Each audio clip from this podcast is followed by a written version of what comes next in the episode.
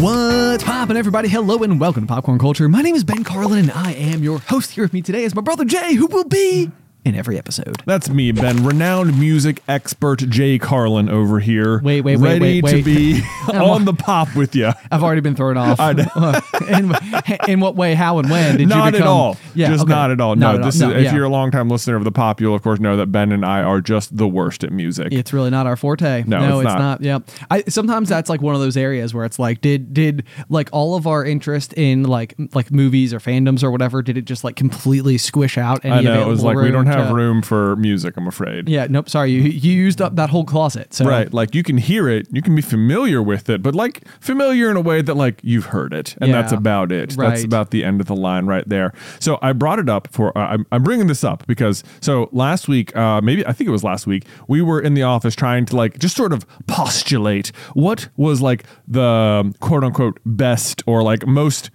iconic song of all time. Do you Well, remember this? I, I do, yeah. So the the songs that I feel like immediately kind of popped into our mind were, um, you know, like hits from the Beatles. Yeah, of course you have to think Uh, like there's like probably yeah, the Beatles are in there or like Michael Jackson Yeah, or Bohemian like, Rhapsody. Yeah, Bohemian Rhapsody and it's like if you look it up, of course it's impossible to I think the word iconic is like a great word because if you say like most famous or like most played, it's like the those are like a little more like subjective and stuff Yeah, no, definitely. You're I mean, yeah. it's always going to be subjective, no matter what. Right. But like, um, I found a uh, list of a guy who had gone through and tried to figure out this exact um, ranking for like what is the most iconic song according to like like what appears the most on like you know.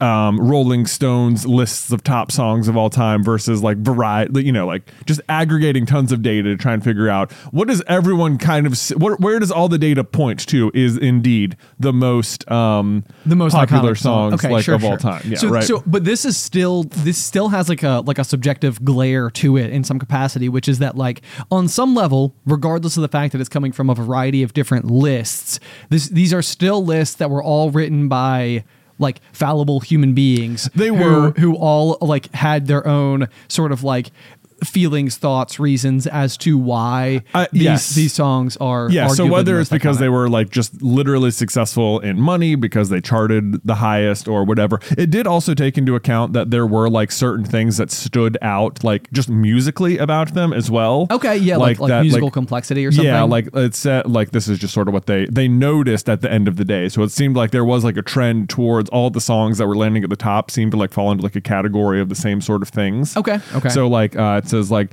they use sound in a varied and dynamic way, around eighty percent or in a major key. The average tempo is 125 beats per minute. So they have low chord changes and even like using the like a lot of the same words in the lyrics, like baby or love, which is not surprising. Oh, yeah, those yeah, are just yeah, like yeah. really common song lyric words. But- Sure, sure, sure, sure. Yeah. Anyway, anyway, so if you go through it, of course, there are there are of course a bunch in there that you would absolutely imagine would be in there. We mentioned the Beatles, "Hey Jude," number six. Okay. We mentioned uh, Bohemian Rhapsody, number five. Okay. Um, "Imagine" by John Lennon at number two on this. Um, so it's like a bunch of very like things you would you'd really expect to be there. But Ben, do you have any idea what the number one song according to this list would be? I know that the song, so I'm curious as to see whether or not somehow, some way, we actually got lucky because I think the song that we were talking about is, um, oh my gosh, the song from Journey. What is the Don't Stop Uh, Believing? Don't stop believing. That was my guess immediately when people were like, "What's the most iconic song of all time?" That was my first guess. Was "Don't Stop Believing." I don't even see that in the top twenty-six. That's what I can see right now, and I don't see it on there at all. I'm like double checking my math here. Am I reading it correctly? I was gonna yeah. say top 26 means it's 26th, right? Like it's not like 13th, and you're like, yeah, it's not in the top 26, or it- it's in the top 26. Yeah. Yeah, I'm looking at the whole list here. I'm like, is it not even in the top 50 according to this list? Maybe not. Okay. Man, that seems so unlikely. Okay, It so I, I, have feelings on that, but we'll come back to it in just a second. So lay it on me. Top song according to time. this, and this was, yeah. and I saw this on a couple other lists as well, so it didn't surprise me that it was the top here. But apparently, the most iconic song of all time is "Smells Like Teen Spirit" by Nirvana. Dang. I know, it's like- that is exactly how it starts. I'm impressed that you could do that because, like, I when I read that, I was like, "What? Like, what? Like, I couldn't even tell you what that song sounds like." And that, which is to say, I know I've heard it over a hundred times in my life. It came out while we were alive. Yeah. You know, even when we were young. right, right, right, right. Yes. So like I know it is a, like a I and I well this is another one of those like Ben and Jay are bad at music sort of things. I would say for most of my life I've been unsure whether it smells like teen spirit or team, Team spirit, spirit, yeah. because it seems like uh team spirit is what you hear about more often in just regular talking and In regular te- talking. in regular In- like in most of the everyday time, it's like. What's your team spirit? You know, it's like Right. you go and root for that team, and it's like okay, yeah, that makes sense. Smells like team spirit. Yes, yeah, Even yeah. smells like smells has like a locker room feel to it. You It, know, it, it sure does. Yeah. Yeah. It's like, you know what? This smells like team spirit out It's here. not. Like it feels like the type of thing you'd say like at halftime as like the team is getting fired up because they're like down by 10 and it's sort of like, all right, y'all, this smells like team spirit that I've we got in here. Let's go out there. Let's win this game. But then I'm also like, where is it Teen Spirit? And it's like one of those things where like, you know, it's such a popular song that this is one of those things is like you can't be wrong about because it will show your hand. So this is me just admitting openly that I have been unsure about the true title of the song until this morning. Yeah. this is the kind of thing where it's like I feel like I would say it in such a way that's like smells like Team Spirit. And it's Exactly. Like, it's like, like, "What'd it's you like, say? What did you What just did say? you say?" Slow down and be like, smells like, uh, like Team Spirit. Yeah, it feels like Team Spirit. Did you say teen or team? yeah, I said, like, it doesn't, Yeah. what does it matter? Yeah. It smells like Team Spirit. Yeah, right. Yeah. exactly, exactly. So one, I felt just horribly embarrassed as ever when it comes to music. That I'm like the number one, like the mo apparently according to like um, many lists, uh, smells like Teen Spirit by Nirvana is number one because I'm like, man, I don't even know the name of. And then I'm like, what does it even sound like? Like I'm like, try, and then I'm like trying to think of like. I'm like trying to summon the lyrics smells like teen spirit in my head and it's like for one that's not helpful because those lyrics are not in the song at all. Are they not? They're not in the song. No so it's not like way. I think that's also been part of my problem with the song. People are like, "Yeah, it smells like Teen Spirit by Nirvana," and be like, "Yeah, like which one was that?" I'm like, I'm like trying to remember. Like, I don't because it feels like, of course, if that's the name of this super incredibly popular song, you'd know the chorus to it, and the chorus would definitely be "Smells like Teen Spirit." And would- yeah. and it's like, but it's not. It's not. And then so like on the drive to work today, I was like, you know what? I've got I've got to, I have got to correct this. This is something in my life. I need to go back. I'm like, I am looking I'm looking up smells like teen spirit Yes. right now and I'm going to listen to it. Of course, as soon as it started, I was like, ah, this song. Right, right, right, right. And I'm like listening to it and I go through and it probably and I'm like really trying to listen to the song as I come in because I'm like there must because like I've heard it many times and I'm like it's never registered to me as like the greatest song ever but I'm like maybe there's something in the lyrics maybe it like really spoke to people in a certain way that like I've just never like paid attention to and I would say it got like I don't know a minute into the song and I was like I don't know if I've understood one word that has been I couldn't repeat to you a single lyric from this song yet except hello and even that the third hello on each one is actually how low no way. Okay. Yes. Okay. Yeah. This is. This was going to be my question actually, because I think like there is the like subjective response. I think that you know like everybody might have, and then there's there's always going to be the conversation about like overall influence that like a particular like band, singer, song, person, and you're talking about like Kurt Cobain and Nirvana and Oh, I learned so- a lot about Kurt Cobain this morning. yeah Do you know he's dead? Yes, Yeah. Mm-hmm. yes, very famously. I did Yeah. know this one. Yeah. Um, yep. Yes, I learned that this morning. This is one of those names like you hear that name around music a lot. I'm like, yeah, Kurt Cobain, and I think his name sounds so much like cocaine. Sure. That I'm always like, that are those related? you know, like like Or- is, is this like part of like his like, like like, like, yeah, it's just like a chosen name because it sounds like cocaine. It's like that's just his name. that's just his name. Just yeah. his name. Yeah. Yeah. So Um, anyway, this what- is, I, I'm telling you guys are like pausing to guffaw at my ignorance here. And it's like I'm telling you, so bad at music. I- Anyway. yeah, no, ahead. I, I mean, I get you completely because like this is like one of those things like where it's like I think people will talk about like the Beatles or whatever, and I think of them as like like people from history, but then some of the Beatles are just still alive, Yeah. Mm-hmm. also, and that's like one of those things where I'm like, wait. They have this amount of legacy, and some of them are still alive. Yes, yeah. Like you know, it's like that's wild to me. Um, but so anyway, uh, yeah, going back to "Smells Like Teen Spirit," like to me, there's like a like an interesting conversation to be had because a lot of the bands like that. It, it was funny the way you actually phrased it because you were like, like this came out when we were young. I know. Um, Yeah. I was like, yeah, that's the name of the. the, the festival yeah. Yeah. so like I, in the past couple of years i've gone to this music festival that like has absolutely uh like spoken to both like me and brother-in-law mike who like you know grew up listening to all of these various bands Yeah. all of whom i would i would wager would say that nirvana was one of their early influences. There's almost, I mean, that's that's basically it too. It's basically like this song is like the spawning point of like the entire punk pop genre. Yes. and it is like the the beginning of the takeover of like grunge music in like 1991, which sounds right. You know, it's like coming out of the 80s and it's like really shifting from like rock and roll to like grunge rock kind of stuff. And like, so it's like its historical relevance is huge, especially like throughout the 90s into like the early 2000s. Yes. Yeah. Well, so and here's the question though, because like a lot of these bands that like we would have grown up listening to, it was sort of I mean, in in every new generation as the, as they grow up with their specific kind and sound of music is going to be met with elders sort of coming to them and saying like no this isn't real music or something Right. like there's there's there's going to be this sort of like dissenting opinion i think about like whatever is modern because it's going to sound so different from what anybody else grew up with. And and so like because that sound doesn't match what they know to be music like and- this is not like a sweeping declaration. I'm sure there's plenty of people that like you know can constantly stay with the times and, and constantly love like whatever is new or whatever. But I think that this can happen, and oftentimes music marks a generation. But what I would say is kind of interesting about it is that like you know ca- having grown up liking a lot of these bands, I often felt as though like I couldn't even say like oh like Rise Against one of my favorite bands because it was sort of like like this is a band that people are not going to know. And then if you were to say like Blink 182, it would When you say like Rise Against, that's a band. I'm aware. Okay, so I know that's a band. Uh, is that shorthand for Rise Against the Machine? No, it is not. Okay. Yeah. Is that a separate band? That is a separate band. The- Rage, that- Rage Against the Machine. Rate that. Oh my gosh, those two things in my head. That that's another one of those things where I'm just always like, yes. ri- Whenever I've heard people say "Rise Against," I assume they're shorthanding "Rage Against the Machine." Yeah, or which no. because I assume the title is "Rise Against the Machine," which also sounds right. Right, yeah, and it's yeah. like, yeah, "Rise Against." Yeah, it's like, okay, right, because you don't want to say because it's a long name. That's 'Cause why it's a you're long shortening name. it. Right, exactly, yeah, which would totally Oh make sense. Gosh, this is like I'm so. ugh. I know, he's- It's like I- I'm it's just saying like- it, and I'm just like I feel so embarrassed. And like even even when I was like looking this up, I was like, I can't believe this seems like like this morning. I'm like, this is the number one song. I'm like, you know, last year at when we were young, they like I remember the headliners were Blink 182 and Green Day, and I was like, that's going to be like almost impossible to top for this particular genre of music. And then I was looking at this, and I was like, you know what would probably top it? I can't believe they're not even there. And I'm like, oh.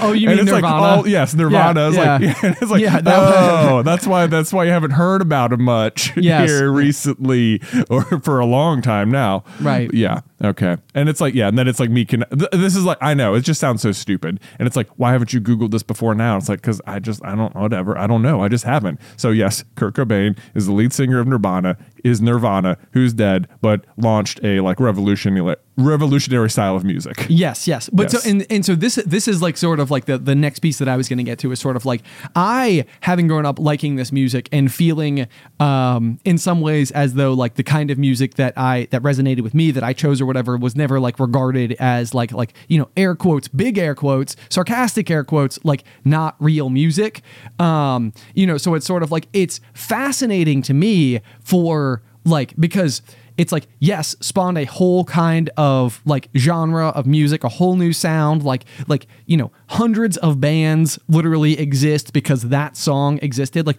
all of that being true i would have still said like what he launched was like a like um or with that song launched was like a genre of music that had not historically been taken terribly seriously Yeah, but it's then, so interesting whenever you talk because I've heard you say this so many times that like when you were growing up, people treated you like that's not real music or something. It's like that wasn't even present in my life. Like if it was music and it was on the radio, it was music. You know? oh yeah, sure, sure, Yeah. for sure. Yeah. So I mean, in but it's it's this is sort of what I think is kind of interesting because I think what would be a really cool way to test this particular metric would be to like almost have um, some of these like most iconic songs of all time played in stadiums around the globe and having everybody in the audience wearing heart rate monitors Oh. so that you could literally be testing the physiological reaction and excitement attached like on average per person to all of like these various songs being played because that is the one where I bet if Don't Stop Believing comes on and every single freaking person on the planet knows the lyrics because there is nothing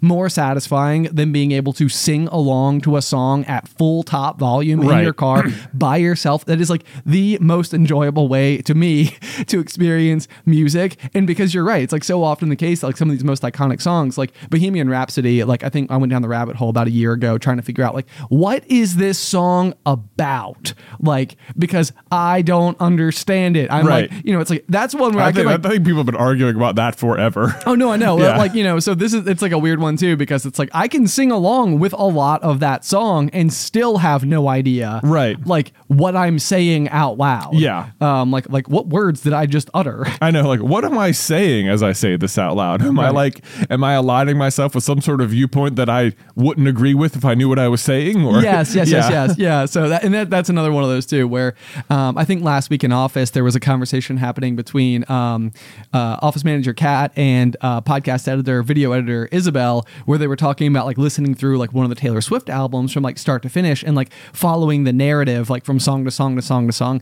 Something I've literally never done in my entire life. Oh, but I- yeah. but then there's a piece of me that's sort of like, am I missing out on like a truly incredible experience by going through and finding somebody's album that has one of these running narratives and being because that's something that would draw me in. Well, okay, I know. Uh, I don't. Yeah, that's that is very interesting. It's like, yeah, I personally have not done that myself either, and I don't think every album necessarily like follows that trend. It's not no, like no, that. I don't think all of them do, Yeah. but some of them do. Some of them do. I want to say like specifically that might interest you. Like Green Day released like a series of albums that I think were called like Uno Dos Trace or something. oh, interesting. and okay. they are all like sections of a story Okay. together and they were released like quickly after one another and stuff like that so well, wasn't there wasn't there like a Green Day Broadway show? there is i mean there still is it's called american idiot yeah. Okay, yeah.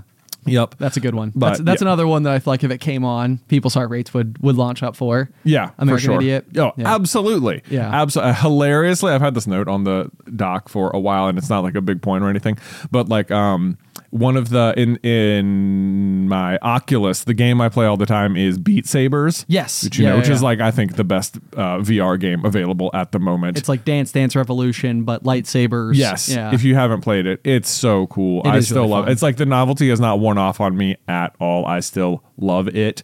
Um, yeah, just these blocks are flying at you with music, and it's, yeah, it's, it's like DDR, but you're holding lightsabers and you have to hit the blocks as they come. Dude, whenever I watch you play it, it's like watching somebody enter like a flow state. Dude, that's exact. That is part of why I love it. Like, not only is it just sort of like challenging, but like there are times where it's just like the blocks will be coming, and like your your brain like can't. It's like you like your brain immediately is just sort of like I can't take in all this information and just sort of like like zone like it's it's exactly like being in the zone in the movie Soul where all of a sudden it's like your arms are just acting independent of your body in this like reactionary way. And sometimes like a series of like you know 50 blocks will go by and it's just like and you're like I'll like it'll go through and I'll be like I don't know how I did that. Like what just happened? You know? It's like it is it it is the number one thing in my life that lets me like feel like that zone flow state yes No, I know, and it- which is amazing. Like, there's this. I, I can give people name of the wind for their bingo cards, but I, this is like one of my favorite observations from Patrick Rothfuss inside of I think it's Wise Man's Fear when it actually happens. But there's like this scene where like they're trying to teach like the art of naming, which is like understand something so like inherently to its core that your what they call your sleeping mind is the thing that has been able to like fully access Yeah. your knowledge and awareness over this particular thing. And that knowledge and awareness gives you then control over something substantial like like The name, wind yeah the wind or the name of stone, stone, or yeah. fire or whatever. So then you can manipulate it because you understand it so completely through in a way that you can't articulate verbally but like your brain knows deep down inside. And so the exercise that the professor gives like the, this like classroom of like the smartest people you've ever met is like in in like you know one minute i'm going to toss this stone with three heft of force and i need you to calculate where it's going to land. Right. and you know all these like brilliant minds then go to work with all these like parabolas and like trying to draw like okay like weight ratios and wind speed variances and like all the like the physics involved Right. with like where the stone should land. And you know at the end of like 15 minutes or whatever they're like we have no idea where it would go. There's too many variables. It doesn't make any sense.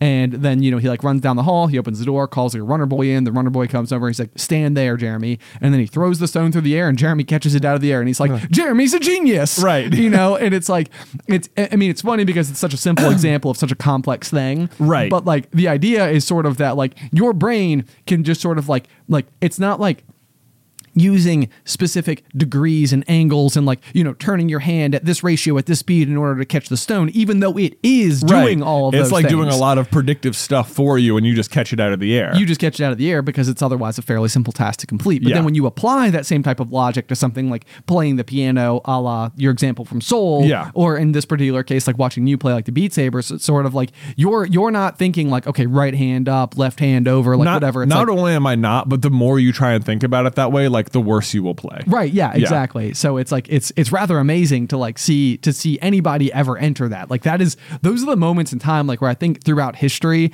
there have been like a small handful of occasions where I have like entered a flow state and it was just sort of like, "Oh my gosh, I am incredible at this thing." And then you exit it and then it's like then you try to find it again and it's like and then it's yes, gone. There are there are absolutely moments like in my life where I'm just like I don't know. Where like I, I think back there was this one like like it makes me want to play basketball more. Oh, sure, like yeah. because like you know I used to play it. Uh, you know we used to like shoot just hoops all the time out in the cul-de-sac and like I remember one morning you know just a bunch of guys were like hey we're gonna play some pickup basketball over at the the park anyone who wants to join or whatever I was like absolutely let's go it'd be fun and like whenever I play pickup basketball I'm never like stand out or anything it's just like it's just fun to be playing yeah, of course. Yeah. and like I remember, it, it was like it was something about that morning. It was like I I entered it, and it was like I could not miss. And I would like I think I hit one from like you know ten beyond the three, and I just sort of threw it up because like I there's no one to pass to. I can't dribble anymore. I need to do something with the ball. And I remember throwing it up, and it just like going through the rim in this like absolutely perfect way that the net almost didn't move. And like everyone on the court turned around and looked at me, and I was like, I don't know, like I don't know how it happened either. it's like should I get lucky or like you're I was just getting rid of the ball. I honestly didn't think it was going in. I just sort of, you know,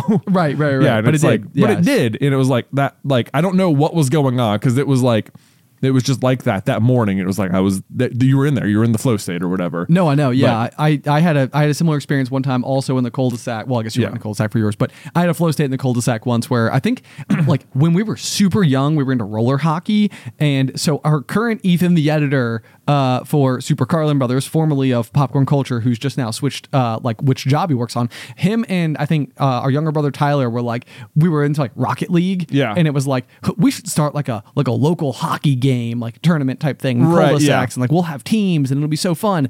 And it was like, oh my gosh, this would be so great. So I was supposed to be the coach. Yeah, And so I remember okay. going out there on my blades and like I was always like this was like the sport that I did actually like connect with the fastest. But I do remember like while I was like chatting with them and it was like, all right, so we're gonna try to like, you know, let's do an exercise where you try to throw the puck and you know, like from from the manhole cover into the back of the the tipped over trash can that we were using as like our makeshift Right. goal or whatever. And it was like it didn't matter where on the cul-de-sac I was, I could like throw the ball into like the upper, like, you know, not corners of a circle, but like upper like edges Yeah. of the trash can over and over and over again. And I was like, I don't know, I don't even know what's happening right now. Like, Right. I, like I am not even this good. Right. Like It's at like, this sport. how is Like, it happening right yeah, now? Yeah, it was really weird. Yes, there are weird things. But so Ooh, Beat oh, yeah. I just remembered. Sorry, Oh, this is like another ahead. one. Like I, the, this is one that I can never even tell to people because there's like, yeah, sure, but like we had a dartboard in college, and so you know, sometimes you're just sitting there, you have nothing to do. Yeah, You naturally. just throw it over and over and over. And I think darts is very much one of those games. It's like the more you try and think about it, like the worse you're gonna do. Sure. Like, if you're just, but it's like once you're just sort of like in the zone, it's like you can like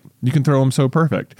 And you know, as ever with like college, you know, you start well when you have it in a room, you just start like moving around the room. Why throw it straight when I could throw it at a huge angle or whatever? Sure. And it's like I could almost never like get the bullseye consistently or whatever. I remember one day I was like leaving the house and I was like, oh, I'm still holding the darts, and I just turned around. No one else was there, and I was just for the sake of putting the darts away and not having to walk back to the board, I just threw them at the board, and it was like one, two, three, and they all landed like on the bullseye, and I was like, what just happened? Because it wasn't even straight; it was like at an angle from this stupid distance, and I was like, no one's here. No- No, no one here. saw no this. one saw this. Like, what just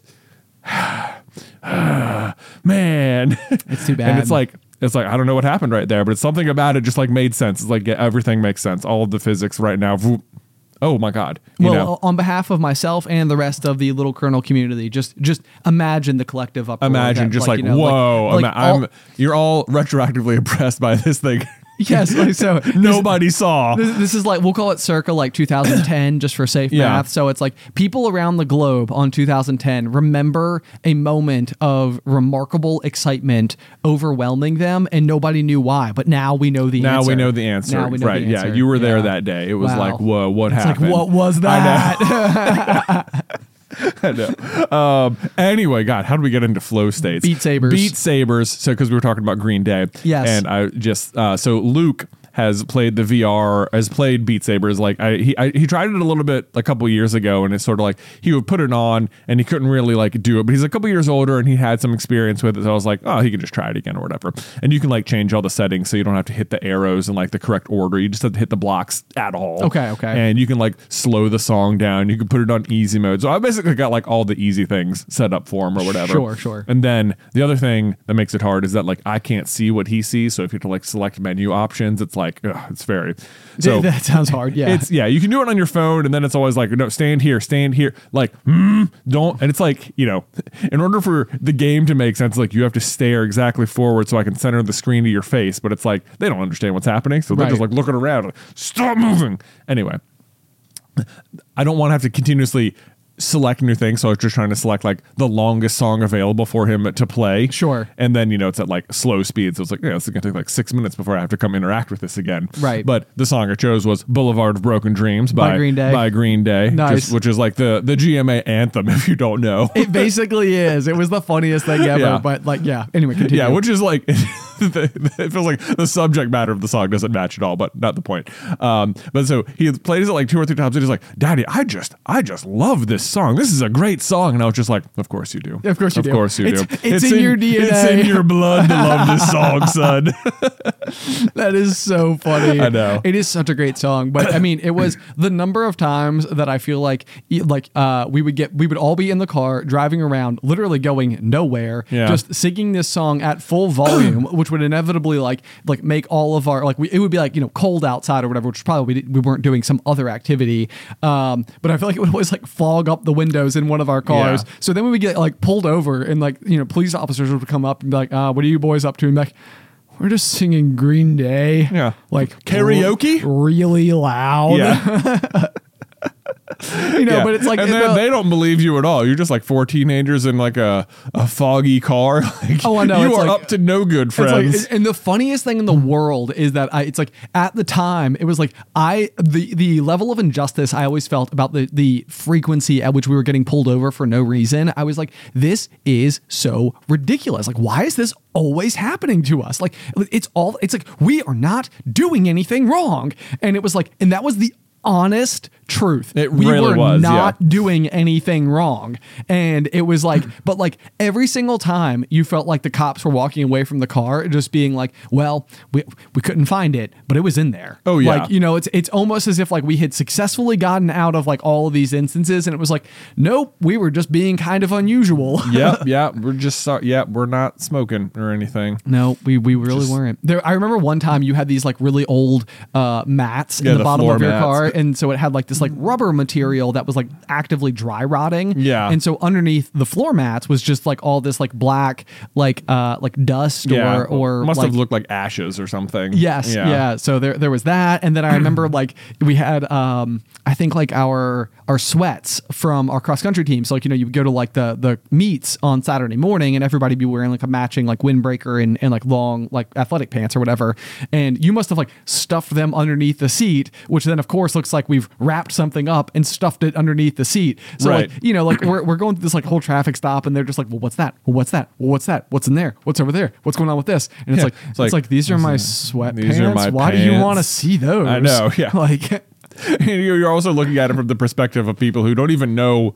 what you could like why anything looks suspicious. yes, exactly. so it's like, what it's are you like, talking why are you being about? so weird? I like, know. Like, yeah, I think there was one night like where you had um like a like all the like Harry Potter uh or you had like a Harry Potter book like on DVD or something, and and they like wanted to like examine the like case. Yeah. and so like we kept being like you know we kept making all these jokes for like months afterwards about like like how Harry Potter books were a great like like way to to conceal your your hidden goods or whatever Right, yeah. inside of those pages Your contraband. yeah, Yeah. your contraband that's exactly it oh man yeah it was it was so funny but it happened mm. all the time Yeah. It was, yeah. Okay. Yeah. Well, there we go. So we're, we're peeling it back. We're getting back to Nirvana here. Okay. Which, as as I was going through it, I I was like looking at the lyrics to like confirm that smells like teens teen spirit. Nice. Uh, was not like one of the lyrics, and then I was like, why isn't it one of the lyrics? If it's not in the lyrics, why is it the name of the song? Right. Which turns out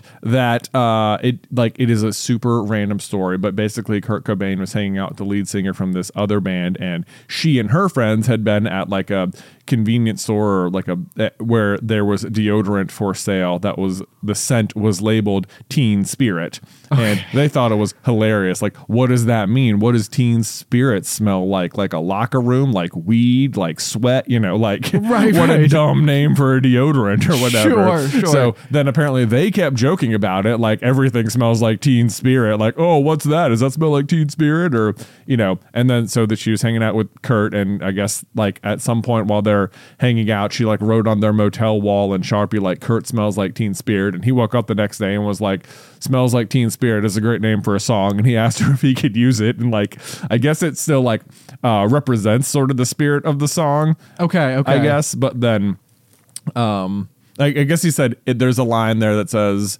uh, one of the lines that I w- like went back and listened to was "We're here now, entertain us." Okay. Were you aware of that lyric? Yes, I yeah, am, yeah. Okay. Cool. Which he he said like that sentiment like encapsulates like smells like Teen Spirit, and I was like, I'm not sure if I totally understood his meaning with it, but he was said like that was my catchphrase for an icebreaker whenever I would show up to a party for years because a lot of times you go to a party and it's just like you're standing around talking and it's like, well, we're here now. Entertain us. You invited us here. You know?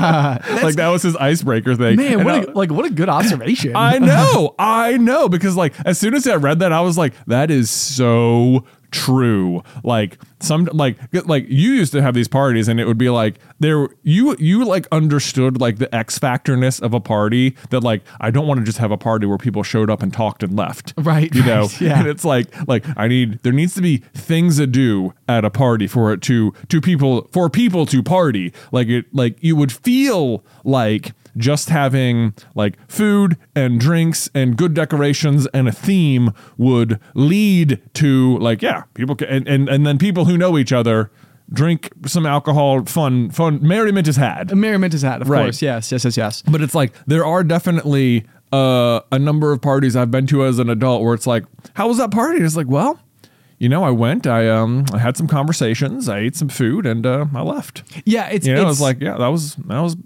it was it. the the the exchanging of like social niceties i think is usually like sort of the it's it's the like I, I feel like it's the it's the recipe for like a like a forgettable party basically is is if like the primary thing that you did was like hey what's going on with you Exactly. that's so cool i'm so glad to hear congrats man that's that's really cool anyway yeah so here's my thing and then they say the same thing back and you're like all right well hey it was great to catch up all right we'll have to we'll have to grab lunch soon I'm gonna grab some meatballs off the pot. Yeah, Yeah, exactly. then Yeah, you yeah. just walk around and find the next group of people to talk, have that same conversation with. Exactly. Yes. Yes. Yes. And it's sort of like the the thing to me that I think slowly became very obvious. It was like like all of all of like our our GMA antics in high school. It was always like like.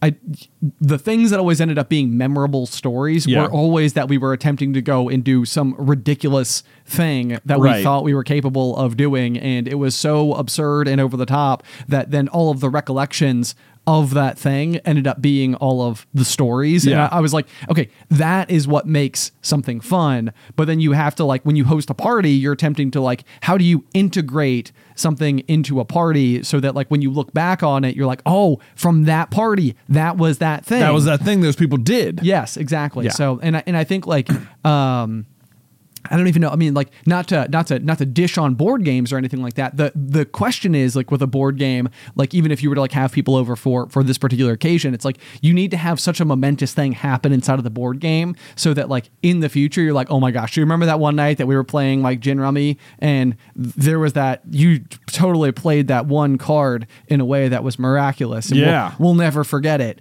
Like, but that's what you want, you know. Right. Like you, you know. So maybe maybe you have a bunch of game nights so that eventually something truly remarkable happens. Indeed. You know, and then that way that gets to be like the the encapsulated memory that then everybody gets to share and look back on together and cherish. Yes, I mean, so I've had many, many a board game night where I can look back and like think of specific things that happened Okay, just inside good. the game. That's good. Yeah, got we re- not too recently. We had some some new friends came over and they were like, "Oh, I'm so in," you know, like they they love board. They you know their collection was huge. They brought over a, you know, they had a, a backpack that was for carrying board games, Nice. and stuff. And I'm like, Way I, cool. it- I mean, I was like, "No, this is good. You guys you guys brought over a bunch of stuff I've never seen before. It's very good." And I think like.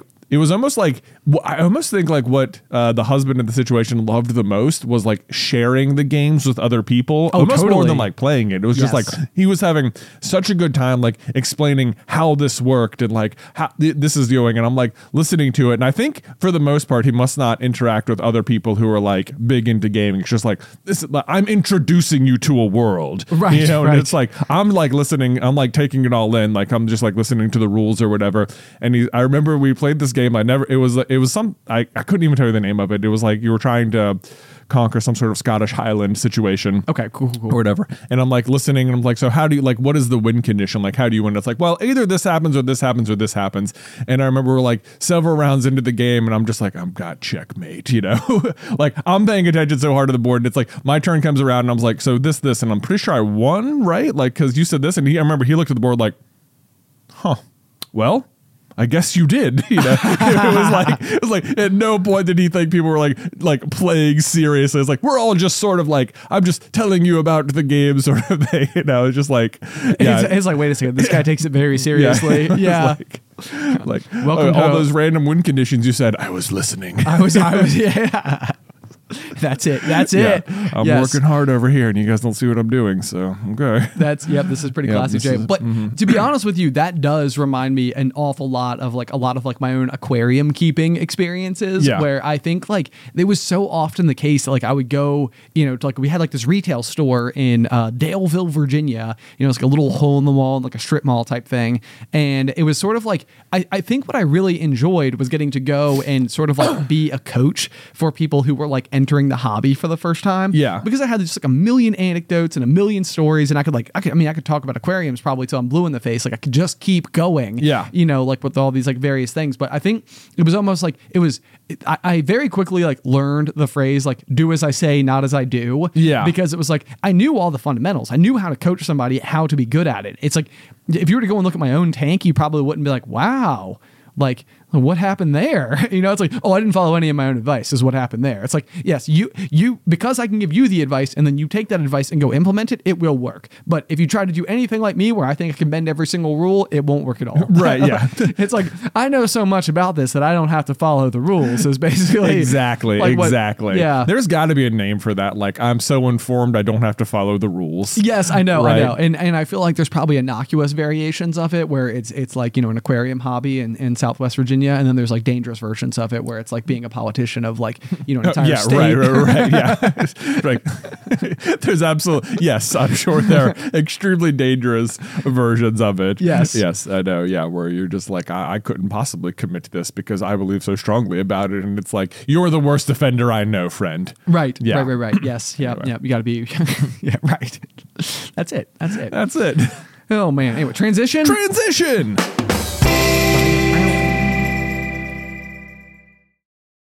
Popcorn Culture is sponsored by Shopify.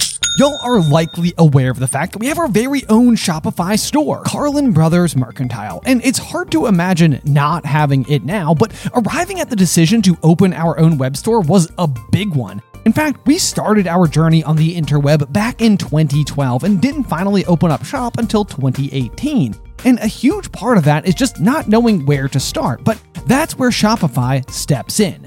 Shopify is the global commerce platform that helps you sell at every stage of your business, which is a fancy way of saying it's a really easy and effective way to start an online business, no matter if you're operating out of your garage or have like a whole building or three or something. Once we were set up, our biggest concern was trying a new product only to discover no one was interested in it. But Shopify is powered with so many reports, more than you can even imagine. And this is so handy because it allows us to use data to better provide what folks are actually interested in. It's so easy to use, but even if you do find yourself caught in a jam, Shopify's award-winning help is there to support your success every step of the way. Sign up for a $1 per month trial at shopify.com slash pop pop. That's all lowercase. Go to shopify.com slash pop pop now to grow your business no matter what stage you're in. Shopify.com slash pop pop.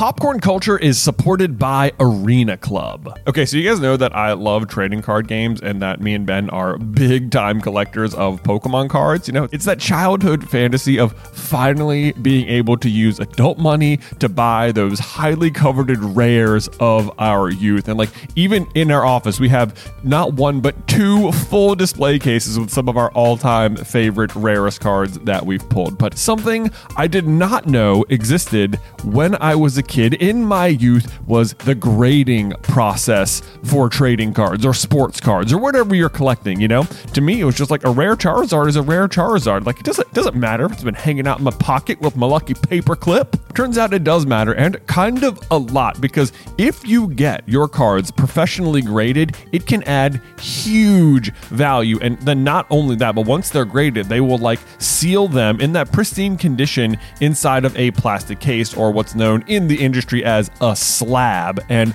that's where Arena Club steps in because it's like buying a booster pack, but it's for a pre graded card.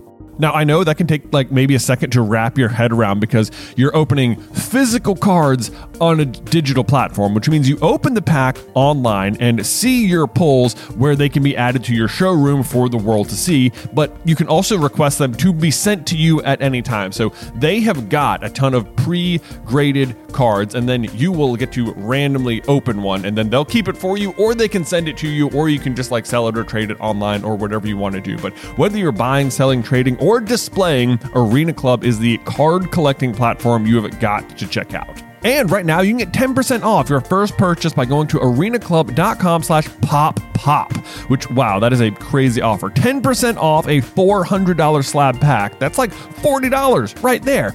Anyway, that's arenaclub.com slash pop pop for 10% off your first purchase.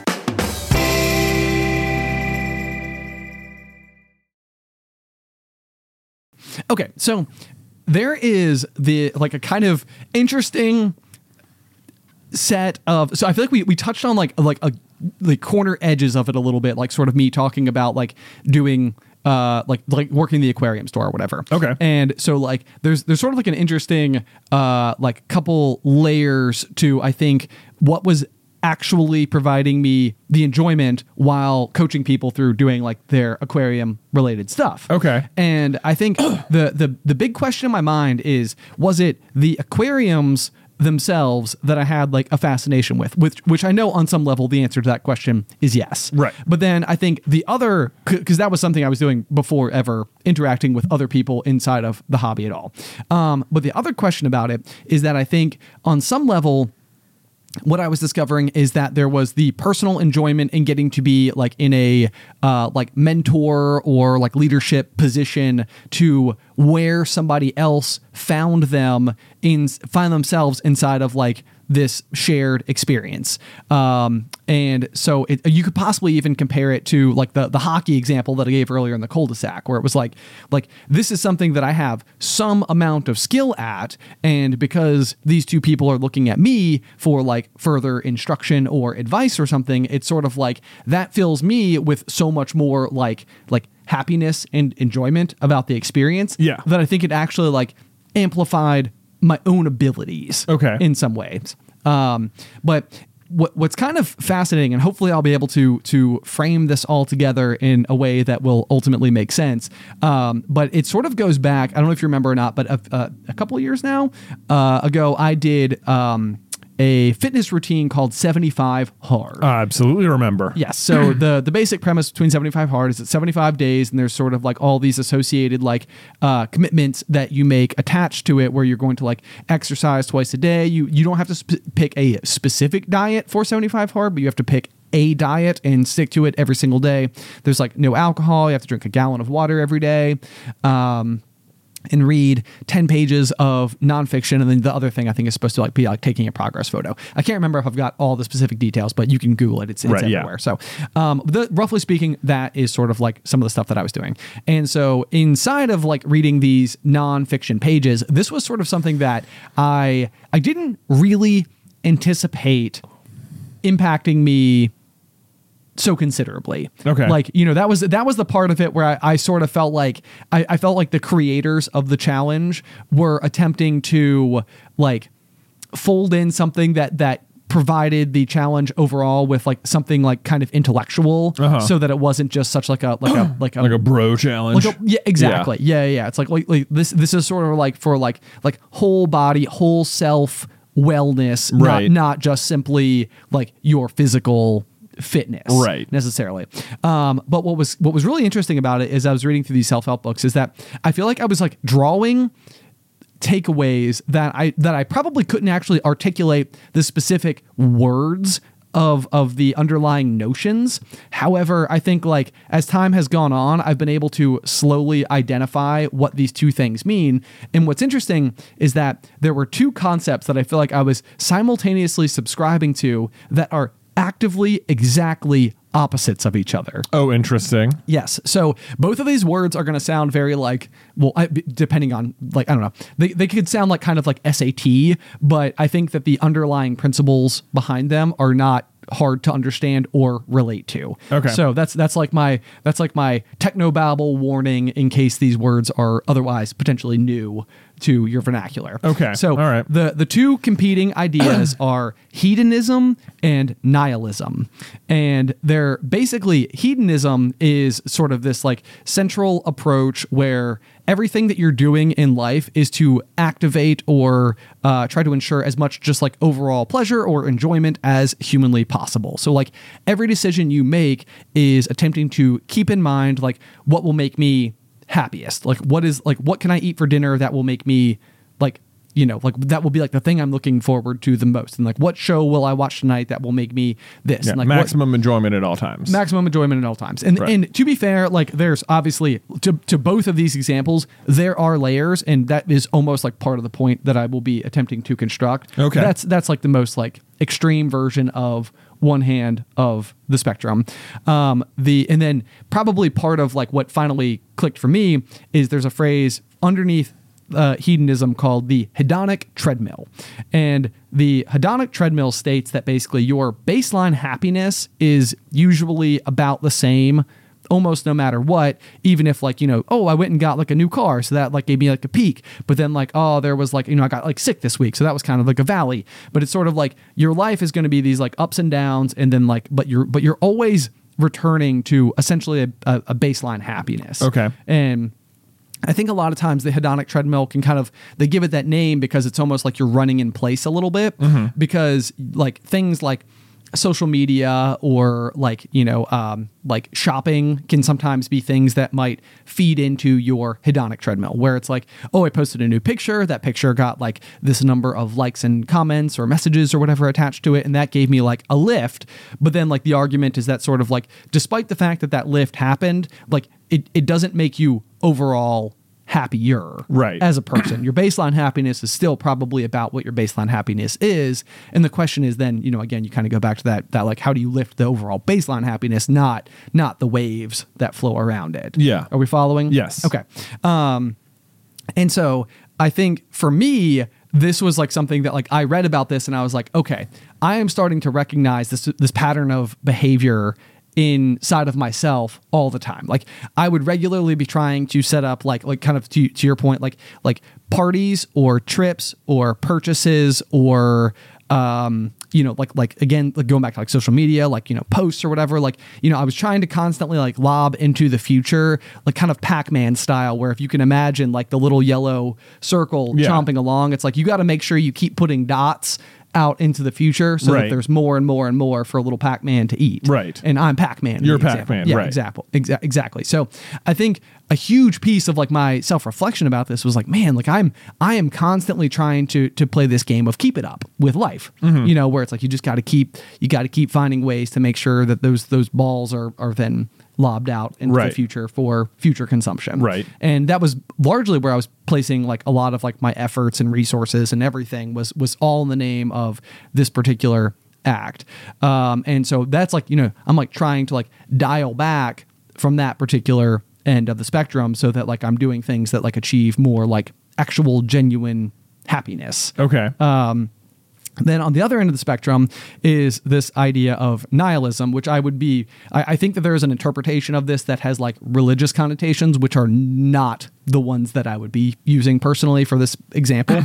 Um, Okay. But nihilism would basically be like this this argument that would suggest that like everything is arbitrary and that things don't matter. Okay. And so I think that probably part of like my hedonistic behavior was being like examined from a nihilistic standpoint of like, oh, you bought like that new pair of shoes, but those shoes don't actually make a difference to anything and therefore are arbitrary and unimportant. Don't do them.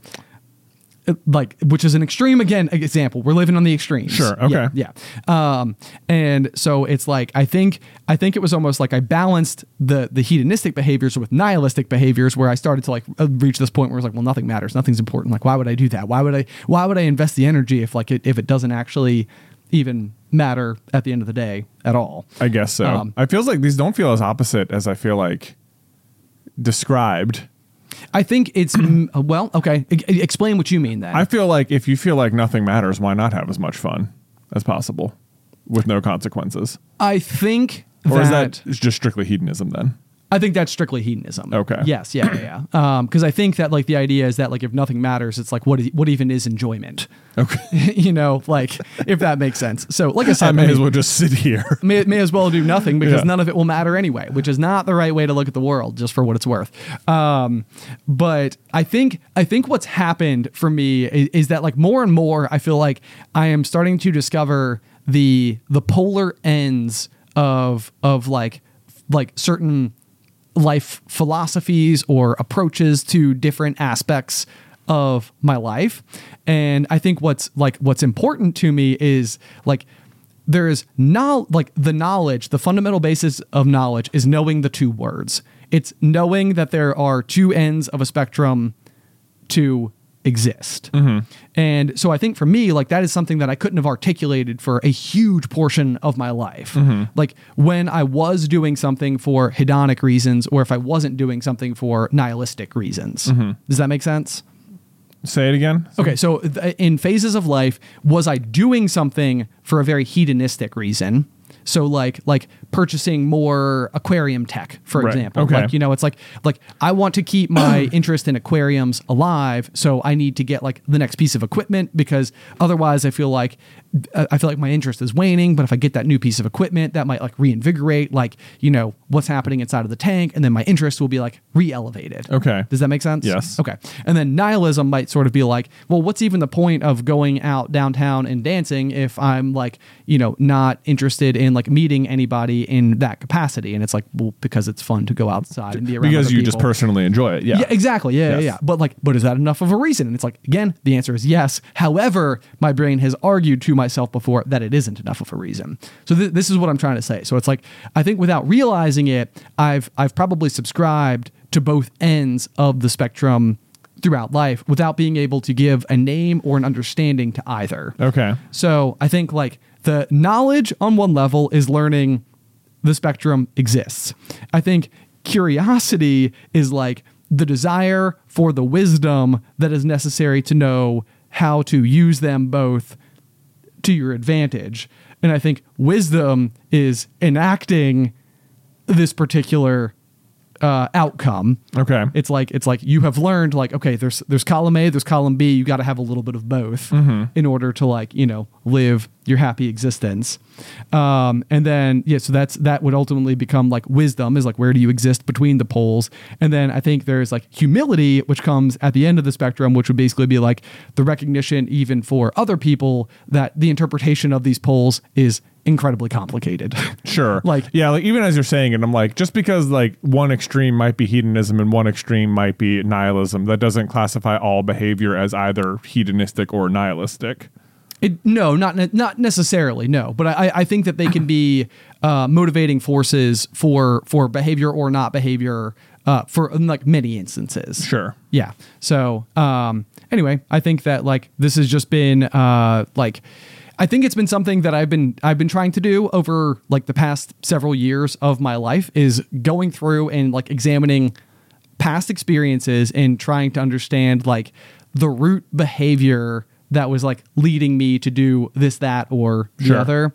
Um, and then like being able to assign those root behaviors the specific names and then sort of like with that understanding in mind, like reframing like a new version of myself and then attempting to find passion inside of that like new understanding of the world. Okay. What like why were you so determined to understand this like to begin with? Like what what drove you? What was like were you like unhappy with your state of being?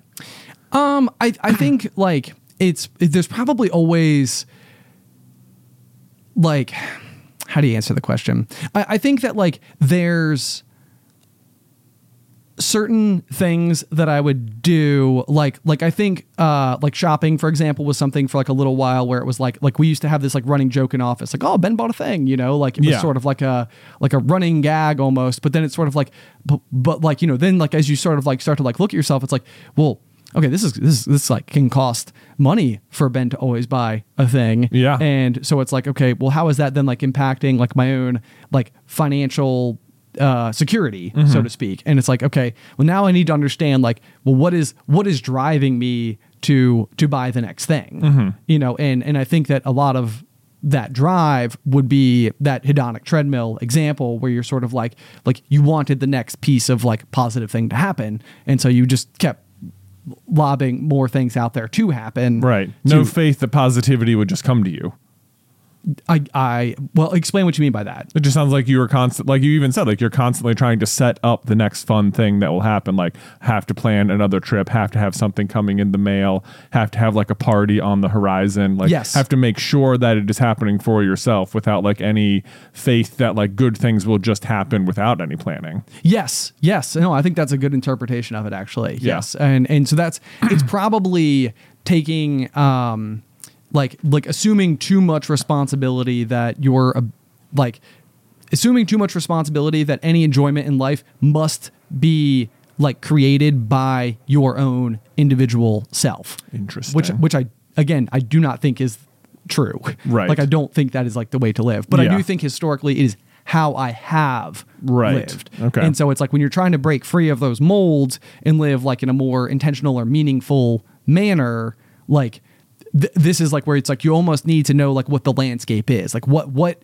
like what does drive people, Mm-hmm. what has driven me in the past, and why has it driven me in the past. Right, right, So- right. It is always interesting to hear like your perspective on these things and like get inside your head and like what your motivations were because it's like it is like like I it I'm like thinking about this like on my end like am I do I like exhibit this behavior or anything and it's like I don't think I've ever really thought about it like that that like I need to constantly make sure that I am like setting a new thing to like be looking forward to Sure. or something like uh, I, like that otherwise or or or else suffer like misery or something Yeah, right, right, right. You know? Well, and and this is this is probably where it was kind of interesting because we were talking about like the flow states earlier. Yeah. and I would argue your way of existence is much more of just like residing inside of like an actual flow state. Sure. Like, you oh thank you Yes, yeah, That's no, one so- of the best compliments I've ever heard exactly like because i think what's happening is like you know you go back to beat sabers and you were saying like sort of it's like if you're sitting there like watching each block come at you and you're trying to say like okay like right hand left left hand up right you know right Yeah. hand down whatever it's like but you're you're not like just reacting to the motion of everything that's coming at you all at once you're trying to make like tiny little decisions to make sure that your brain is actively agreeing with your instincts Yeah. and so it's like like because I think that that's like exactly what happened. It's like okay, let me let me fact check before I before I move my right hand up. It's like okay, yes, in fact, block is coming at me. The arrow is pointing up. Okay, good, good, confirmed. You know, it's like you're you're spending way too much time thinking about it and not nearly enough time just simply doing it. doing it. yeah Um, which is which is also part of like I think it's like like I think I've I've gone through like a giant like somersault so to speak where it's like okay what was causing you know this particular thing that needed adjustment in the past you you go when you learn the underlying reason behind that particular activity or behavior but then you become way too aware of it to the point where you're like now inhibiting your your ability to just simply enjoy. Right. You know? Yeah. and so it's like now it's like i feel like now what i need to do is like it's like okay ben you've learned a whole bunch of stuff. Trust it. Go out and into the world and now start just like existing. Yeah. Like what do you like to do? Oh Wow, what a loaded question. it's like you go back to rock climbing, for example, which is like probably the number one answer I've ever had for anything. I'm It's just gonna like smack you in the face next week if you don't go rock climbing soon. Like, Yeah, it well, just, you know, like here- like you so obviously enjoy it and like it, and you don't go, and it is like a it is a mystery to me. Uh, Like you don't need other people there to enjoy. it. You intrinsically enjoy it, and you still don't do it. Here's the argument, though, is that it's like you like you said intrinsically intrinsically enjoy it. However, what I enjoyed the most about the activity, it's like the question is because I think like this is something like where You're doing it right now. two- You're overthinking it right now. to enjoy something in in its most fundamental capacity is like the relationship between like you and the wall and the rocks and like the sensation of being there and the sweat and the grit and the pain and like the blisters and like all of like everything that goes into it and it's like I know that the ride that I went on when I was doing this particular activity it was like a one way trip nowhere but straight up Yeah. like I got in there and it was like it was the most confidence building thing I've ever done in my entire life because I was just good at something. Yeah. And so it's like when you're in that environment, you get to go and you get to be like consistently like on the up, the up, the up, the up because there's nothing more fun than being on an upward trajectory. Yeah. Like that is a blast always. And so for the longest period of time, it was like I was able to incrementally like move up, move up, move up, move up. And then it was like when the sport stopped being fun for me is when it was like I stopped being able to continue to go up, which is then forcing the question of like was I enjoying excelling in an activity or was I enjoying the activity itself? Mm-hmm. Because that is the question. That is what I come back to. Mm, I think that a bunch of things coincided with when we like stopped going to the gym and that you have convinced yourself that's the reason. But I think you could go by yourself at six in the morning with no one in the gym and progress zero for the next five months and have a blast. Okay. That's what I think. Okay. Yeah. Okay. Good feedback. Yeah. yeah. Thanks. Thanks. Anyway, so that was that. That's been like the like some of the big uh, wheels turning in in my brain lately. Is is just sort of like looking at uh, like the polar ends of any certain kind of philosophy and realizing that probably the answer lies somewhere inside of the middle. And I think that the more that like I can inform my own brain with this particular vocabulary, at least it makes me feel more qualified to go and live life. But again, the the big argument again in your favor would sort of be the the sentiment that I think that when I would have enjoyed myself the most in life is when I wasn't thinking about any of this stuff at all. Yeah. so it's like it's like I, I even even this is its own like third dimension of of like introspection where it's sort of like Yeah, but like it's okay. It's not like it's like necessarily holding you back or anything. Like, you know, you're talking about like the roller hockey example earlier and it's like there's like how you felt like you could get into a flow state, but it wasn't like the first time you were doing it or anything. So it's like you still can't like enter that state until you've had experience with the like thing you're doing to begin with. So in in a way like having a like for you having an understanding of these things is like might be what allows you to like enter into that way where you don't have to think about it anymore because like the variables have been removed and it's like now you have experience with like like the hedonic treadmill. So you can just like live a little more natural. It's like you know you're never going to be in a flow you're never going to throw those darts and hit the bullseye the first time you do it. Right. but like if you have muscle memory from 10,000 dart throws, then like there's a chance that your brain can disconnect from the motion and just do the physics for you and let your arm fly and hit the bullseye like because it can like call back on its experience and like that's getting in there Yes. or whatever. yeah So it's like there there will be times I think where like in your future your brain is not is is like doing this you will be able to like get there without having to like consider all these variables because you have considered them. Exactly. Yeah. And so that's that's the grand question for me is that sort of like if if all of this stuff that I'm doing right now has been like like a giant training mission for like what I'm actually seeking out of my life where Yeah. it's sort of like all the introspection all this time like this is like the blood sweat and tears stage. Mm-hmm. And it's sort of like you know anybody who you've ever seen like you know win that olympic gold and they fall on their knees and they're just like in absolute tears because they're like waking up at four in the morning for like 20 years of my life and all this training and all this hardship and all the injuries that we had to overcome and you know all culminating to this exact moment right here and we just did it. It's like it's like that is the question as like whether or not like like this is this is like the area where i'm I'm like it, like it, like the the mental gymnastics is like my sport right now, Mm-hmm. and it's like it like am I getting better at it? Am I learning? Am I progressing and growing to the point where like eventually there will be like that that like you break through the other side and it's like boom, I did it. Boom. like mental gold medal to myself. yeah. Yeah. Then what? Then what? Then you just live happy. I guess so. Maybe sail around the world or something. All you know? Go- yeah. Go, like a like a little a little like little boat with like a sailboat. You know where I think I can see people failing at this the most is whenever we go to trampoline parks. Oh really? Yes, you know why? Because there will be adults that just stand there and watch their kids and don't jump on the trampoline. And What are I'm like, they you're thinking? all lying to yourself. You're all so afraid of enjoying yourself that you won't get out there and do it because there's almost nothing more fun than jumping on trampolines. Yeah. Like there it is like so it is like such a freeing thing. You're literally free in the air. And I'll watch people just not do it. And I'm like, you're just you're like optionally missing out and I don't know what you're doing. Yeah. Well, well, I mean, maybe it's like dancing. You know, it's like we've talked about That's that a million thing. times. That's yeah. the thing. It's like it's like because I mean, I'm sure like a lot of people would describe dancing in that same exact capacity where it's like, why would you not be out here? It's like there is nothing more fun. Like everybody's being silly. Everybody is just like just like flowing with the music. I yeah, I guess I guess dancing. There's a little bit more subjectivity, I would say. There's like you know you could look. I mean, not not that anyone has ever like I've never really judged anyone I've seen dancing and been like, oh, this guy. but like trampoline, there's no way to look stupid jumping. You know, not it's that just I know. it's just inherently cool. right, You're just jumping. You know, just go. Straight, you don't have to do anything cool. Just go straight up and down. You know, Just bounce. you know, you're aware that this lets you jump high, right? like you can you can jump right now and you would only go like six inches. I can jump here. I'm like five feet in the air, man. like there is nothing cooler than jumping It's high. so fun. I love it. I Yeah. love it. Anyway, okay, so maybe maybe a homework for everybody is to go to a trampoline park. Just this jump on a weekend. trampoline. You know, Yeah. trampolines are so much fun. Right, right. Yep. How to how to break free of the shell. And that's the other thing too is that like there's there's something cool about like the opportunity. So again, this goes back more to like the coaching roller hockey or uh, being aquarium people. Is like like I think that my hope.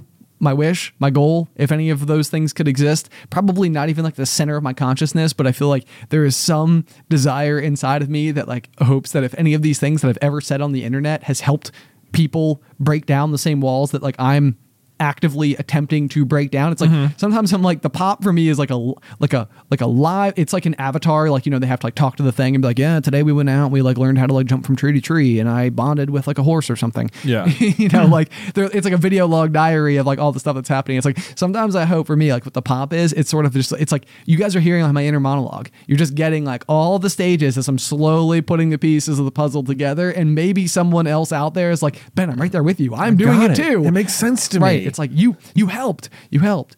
So anyway that's the that's that's maybe like the other thing too it's like you know there's the there's like the reason for yourself to want to do it and then there's the reason to like want to know how to do it because then you can share it with other people and if you can share it with other people you can make other people's lives better and then that would make your life better too oh man, maybe you should play Beat Sabers too. yeah maybe so yeah, just yeah, like just like really just get lost in it, man. exactly right? That's the, the cool thing about VR that I think probably lends itself to this is that like you really like it is very effective at like blocking, like literally blocking out the rest of the world. right yeah You know, like there is there is no distractions around you because it's all you can. It's like your whole world. It's all of your vision is in, even and your like you know the sound is encapsulated in it. Right. And I think that like helps you get there. And which is yeah which is this this is also like going to be one of those very very very interesting things as vr continues to develop is like i mean it, it, i feel like even as you're describing it i was like this is the ready player one argument like, Well, that that those people aren't in flow states. Those are just that's just like uh, escapism. that know? is escapism that's that's a good point that's a good point i think look at that distinction we Wow. have, we have poles There we go. now you have to live Yes. between those Yeah. or just exist in a flow state at all times There you go. yeah anyway guys Be in the zone. speaking of the zone the government calls it six thirty.